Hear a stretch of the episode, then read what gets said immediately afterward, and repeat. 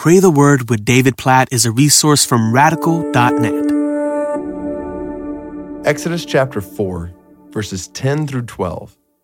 But Moses said to the Lord, O my Lord, I am not eloquent, either in the past or since you have spoken to your servant, but I am slow of speech and of tongue. Then the Lord said to him, Who has made man's mouth? Who makes him mute or deaf or seeing or blind? Is it not I, the Lord? Now therefore go, and I will be with your mouth, and teach you what you shall speak.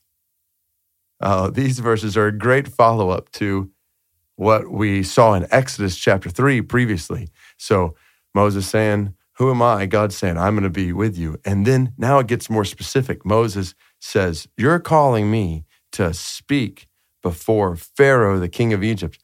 I'm slow of speech and tongue. Like I can't do this. And God says, uh, who, who made your mouth, man? Like who, who determines who's able to speak in the first place? Is it not I, the Lord? Like, go and do what I'm calling you to do, and I will be with your mouth, and I will teach you what you shall speak. So just think about in your life the grace gifts that God has given you like skills.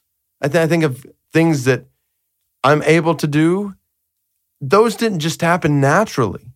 Those happen supernaturally. God has provided those things in my life and your life too. Like none of our gifts, skills, abilities come from ourselves ultimately or come from some natural means. They all come from God. God is the author of all of our gifts, all of our skills, all of our abilities. And He matches those gifts, skills, abilities to that which he calls us to do. This beautiful picture, we see it all throughout the Bible. God never calls us to something that he doesn't equip us to do. So we can trust in him to provide. Now, that's the journey of faith because oftentimes we feel inadequate. Oftentimes we feel like, oh, I can't do this. And the world kind of gives us a self esteem talk and says, no, believe in yourself, believe in yourself. You can do this, you can do this. And the Bible here is not saying believe in yourself, it's saying believe in God. This, this isn't God saying to Moses, hey, trust in yourself, Moses, you can do this. This is God saying to Moses, trust in me. I'm the one who gives man the ability to speak in the first place. As long as you are trusting in me, you can know that you will be provided for. You will have the gifts, skills, and abilities you need to accomplish that which I've called you to.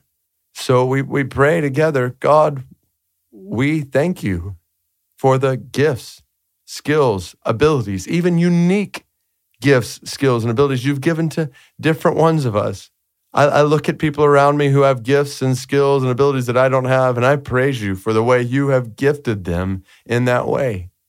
At the same time, I praise you for the way by your grace you've given me gifts, skills, and abilities. God, I, I pray for everybody who's listening to this right now that you would help us to realize the beautiful, unique, creative ways you've designed us and equipped each of us to make your glory known in the world.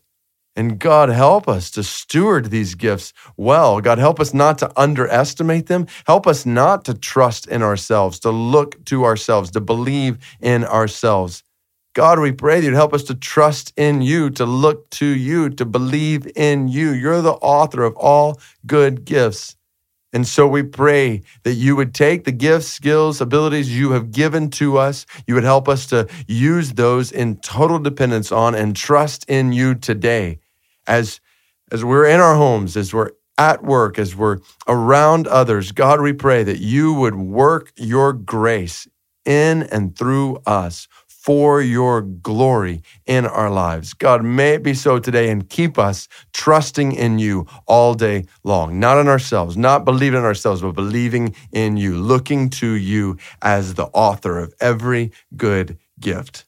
Oh, thank you, God, for your grace in us. May it be to great effect for your glory through us today, we pray. In Jesus' name, amen.